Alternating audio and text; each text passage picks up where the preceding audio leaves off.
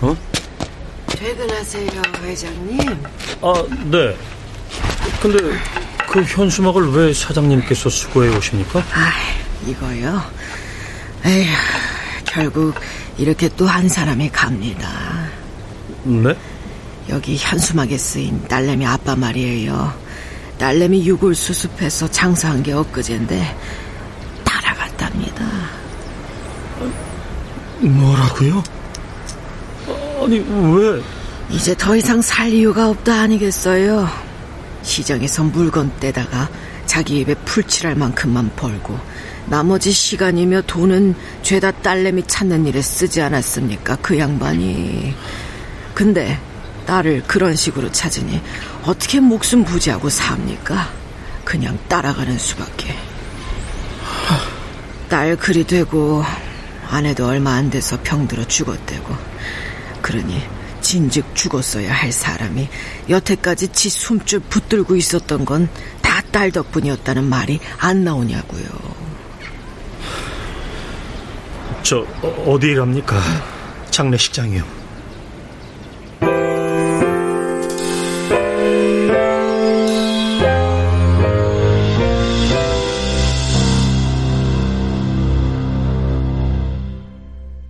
라디오 극장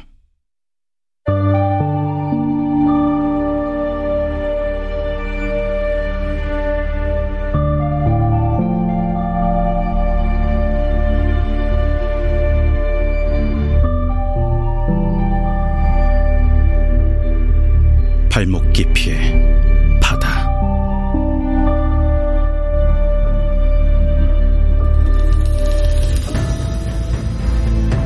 원작 최민호 극본 이주향 연출 황영선.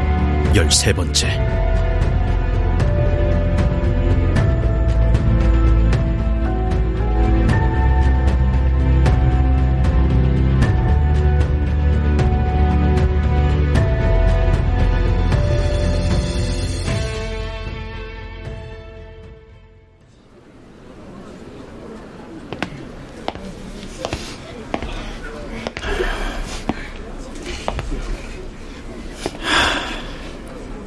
경혜 씨?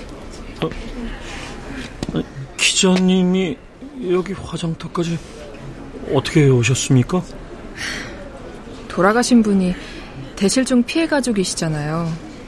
실종자의 진실연합이라는 단체가 있는데 거기 대표님이랑 인터뷰 중에 소식을 들어서요. 그러는 경희 씨는요? 저도 그렇습니다. 저분 우리 도서정리 옆에 사무실 맞은편에 걸려있던 현수막 주인이거든요. 소식 듣고 안아볼 수가 없어서 같은 일을 겪었으면서도 매일 현수막을 고쳐다는 남자에게 단 한 번의 위로의 말도 건넨 적이 없다는 미안함. 당신만 그런 일을 겪은 게 아닌데 외롭게 만들고 마치 나는 아무 일도 겪은 적 없는 것처럼 현수막 따라의 사진에 구멍이라도 모른 척한 데에 대한 미안함. 결과적으로 대실종과 유골에 대해 제일 먼저 알아냈으면서도 비겁하게 입을 닫았던 것에 대한 사죄. 달라질 건 없었을 거예요. 네? 경희 씨가 피해 가족과 아는 사이였다 해도 경희 씨가 그분들보다 앞서 대실종과 유골 사이의 관련성을 알아차렸다 해도 그래서 그 사실을 낱낱이 알렸다 해도 피해 가족의 상실감엔 변함이 없었을 거라고요. 그러니까 미안해 하지 말라고요. 제가 미안해 하는 건 또 어떻게 알고? 얼굴이 딱 그래요. 미안해 죽을 것 같은 얼굴. 이제 마음 편히 좀 쉬시라고 기도나 해요, 우리. 사는 동안 딸 찾는다고 얼마나 쪽잠 주무셨겠어요? 예, 그러게요. 정말 이제야 편히 쉴 수 있겠네요. 그만 괴로워도 되네요, 이제.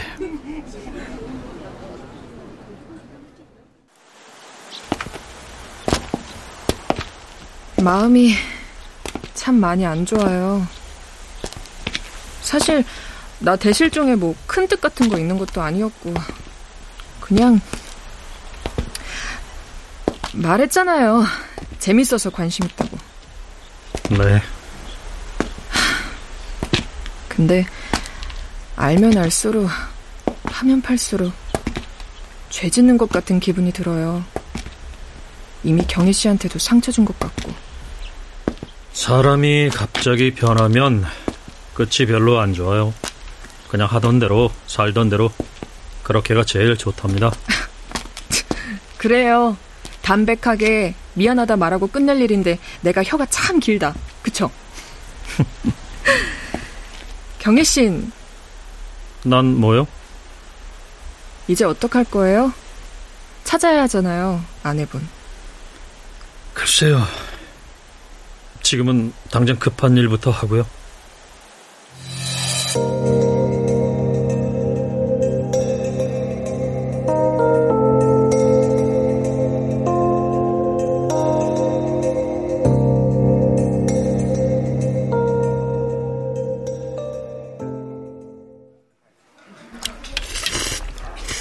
급한 일이 한별이 저녁이로군요. 음, 나 원래 짜장면 안 좋아하는데 여긴 맛있네요. 다행이네. 아빠한테 전화 왔었어요. 어, 그래? 아직 엄마를 찾진 못했지만 곧 찾을 수 있을 것 같다고요. 음, 그것도 다행이구나. 근데요, 요즘 TV에서 많이 나오는 그거 있잖아요. 가스 유출? 아니요. 그것보다 더 많이 나오잖아요. 사람 뼈요. 어, 그건 왜? 대실종 때 사라진 사람들 뼈라면서요. 대실종을 네가 알아? 아, 대화가 어째 좀 굳이 너랑 할 만한 대화는 아닌 것 같다, 얘야. 나랑 할 만한 대화는 뭔데요? 학원 숙제 다 했냐? 오늘은 게임 한 시간만 해라. 뭐 그런 거요? 아, 아니, 꼭 그렇다기보다. 아, 그래. 대실종 때 사라진 사람들의 뼈가 지금 많이 발굴되고 있지. 그래서 혹시 그거 우리 엄마랑 관련 있어요? 음, 왜 그렇게 생각하니?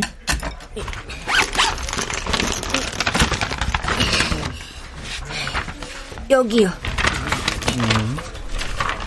아니, 이게 다 뭐야? 그동안 신문이며 잡지며 대실종 관련한 기사들은 다 여기 모아둔 것 같더라고요, 엄마가. 그래서 저도 좀 알아본 거고요. 그래. 내 칼럼도 있네. 관련 있는 거죠? 글쎄. 우리 엄마가 그런 건 아닌 거죠? 그 많은 사람들을 다른 건 알아도 말해줄 수 없고 말한다 해도 이해할 수 없을 테지만 그래 이거 한 가지는 말할 수 있겠다 뭔데요? 정묘진 그러니까 한별이 엄마가 한 일은 아니야 이건 사람이 어떻게 할 수 있는 영역의 일이 아니거든 영역. 우리 엄만 죽지 않는 사람인데도요. 뭐? 죽지 않는다 하면 다들 그래요. 그게 사람이냐고. 다른 영역에 괴물이나 귀신 아니냐고. 어, 저기, 한별아. 저 화장실 좀 다녀올게요. 어떡해요. 말 잘못한 것 같은데요? 아내가 갑자기 내 눈앞에서 사라졌을 때 꿈을 꾸는 것 같았어요 에? 한별이는 제 엄마가 죽지 않는 사람이란 걸 알았을 때 어땠을까요? 이제 고작 10살이에요. 감당하기 어려웠겠죠. 근데도 이젠 아무렇지가 않아요. 오히려 그런 엄마가 정말 누군가에 의해 잘못되지 않을까 걱정돼서 찾으러 직접 나섰고요. 어쩌면 그 누구보다 강한 사람이 엄마일 텐데. 그렇네요. 한별이도 우리가 생각하는 것보다 훨씬 강할 겁니다. 우리가 이해하지 못하는 이 세상 현상들에 대해서도 결국 가장 먼저 잘 이해하고 받아들일 거예요. 이제 그만 집에 가요. 아무래도 보통의 열살은 아닌 거죠, 저 아이.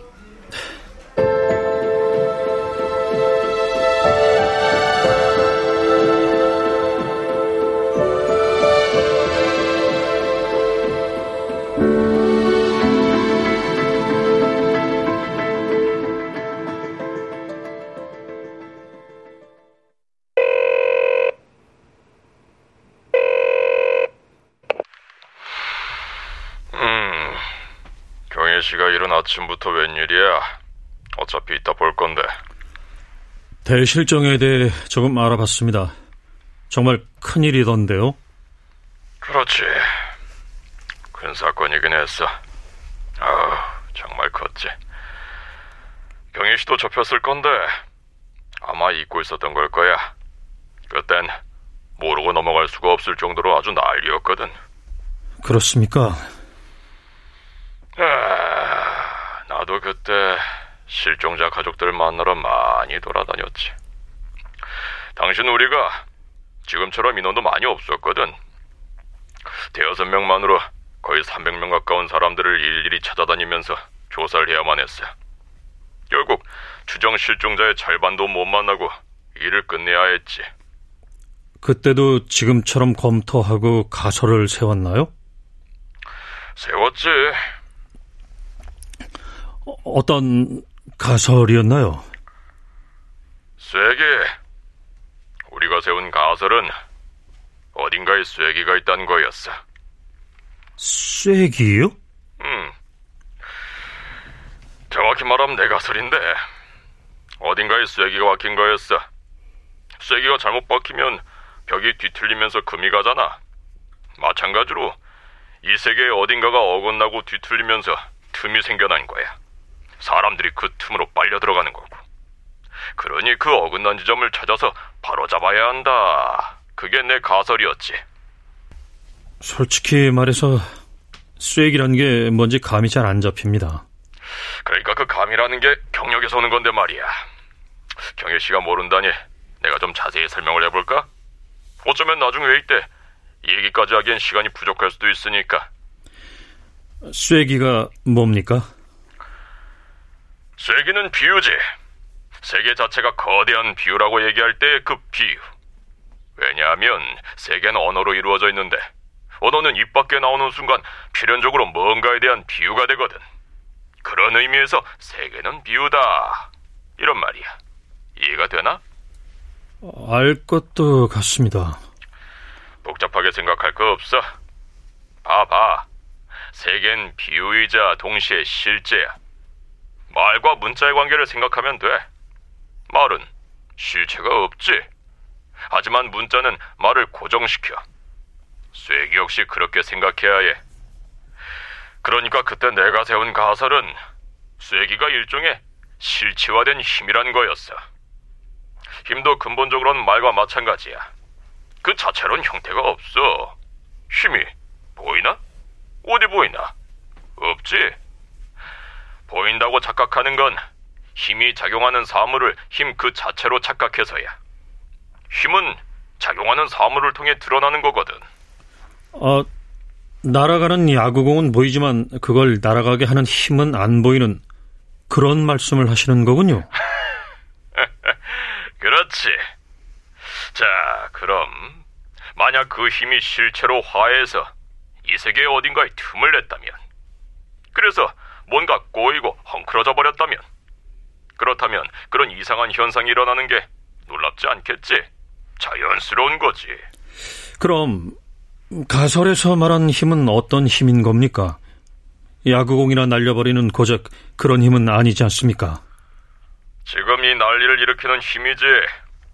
뭐 동호반복 같겠지만 원래 세상에 하나뿐인 건 동호반복일 수밖에 없어. 이런 일이 예전에 또 일어난 적은 없잖아. 어쨌거나 중요한 건 그게 어떤 종류의 힘이냐가 아니야. 잘못된 장소에 있는 잘못된 힘이라는 게 문제지. 그러니까 바로 잡아야 하는 거고. 바로 잡는 방법은요? 제거. 그 방법밖에 더 있겠나?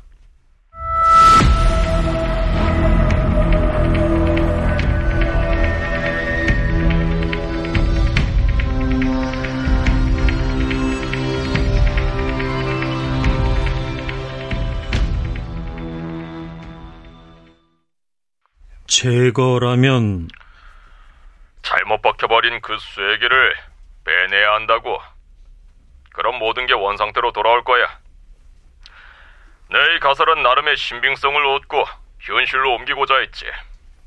하지만 문제가 생겼어. 쐐기를 찾지 못한 거군요. 그래. 실정이 한참 일어나다가 마치 언제 그랬냐는 듯 멈춰버렸거든. 그때 내가 그랬어. 이번에 이 쐐기를 못 찾으면 다음엔 더 큰 일이 벌어질 거라고. 그치만 뭐 일어나던 일이 돌연 멈추고 나니 아무도 내 말을 듣지 않더군. 이후에도 세상엔 희한하고 요상하고 괴상한 별의별 일들이 차고 넘치게 일어났거든. 하지만 보라고 또 얼마나 큰 일이 벌어졌는지. 지금 이 모든 일들이 그때 쐐기를 제거하지 못해서 벌어지는 거라고 보시는군요. 뭐 이유라도 있나? 모르겠습니다.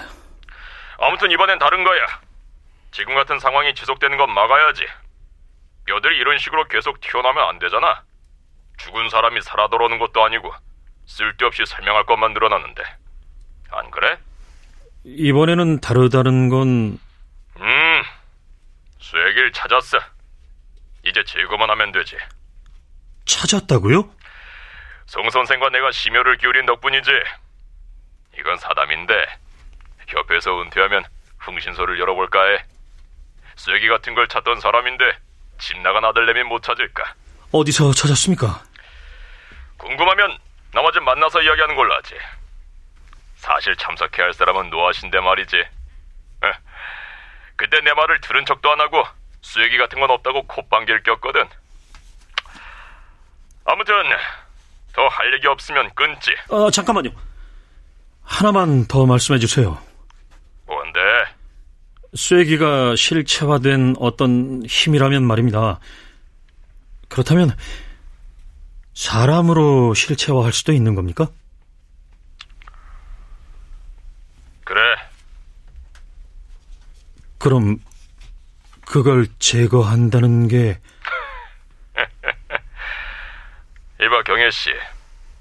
사람의 형태야 형태. 사람이 아니라고. 그럼 곧 보지.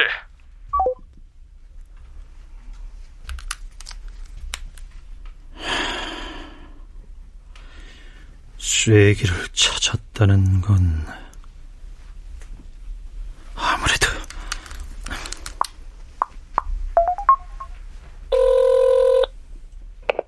안면 투고 경혜 씨가 먼저 날 찾기까지 꽤 오래도 걸렸네요. 무슨 일이죠, 나한테? 한별이 학교 갔습니까? 네. 왜요?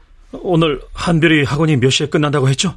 오늘은 수학 가는 날이라던데 아마 저녁 시간은 돼야 안녕. 자주 봐서 정들겠어. 여보세요? 경혜 씨. 한별이 부탁해요. 그럴 리가 있나? 내가 참고로 조류는 별로 안 좋아해. 나이 저이 개새끼. 야, 알렉스. 뭐야? 이거 안 놔? 이거 놔! 조용히 가자고, 응?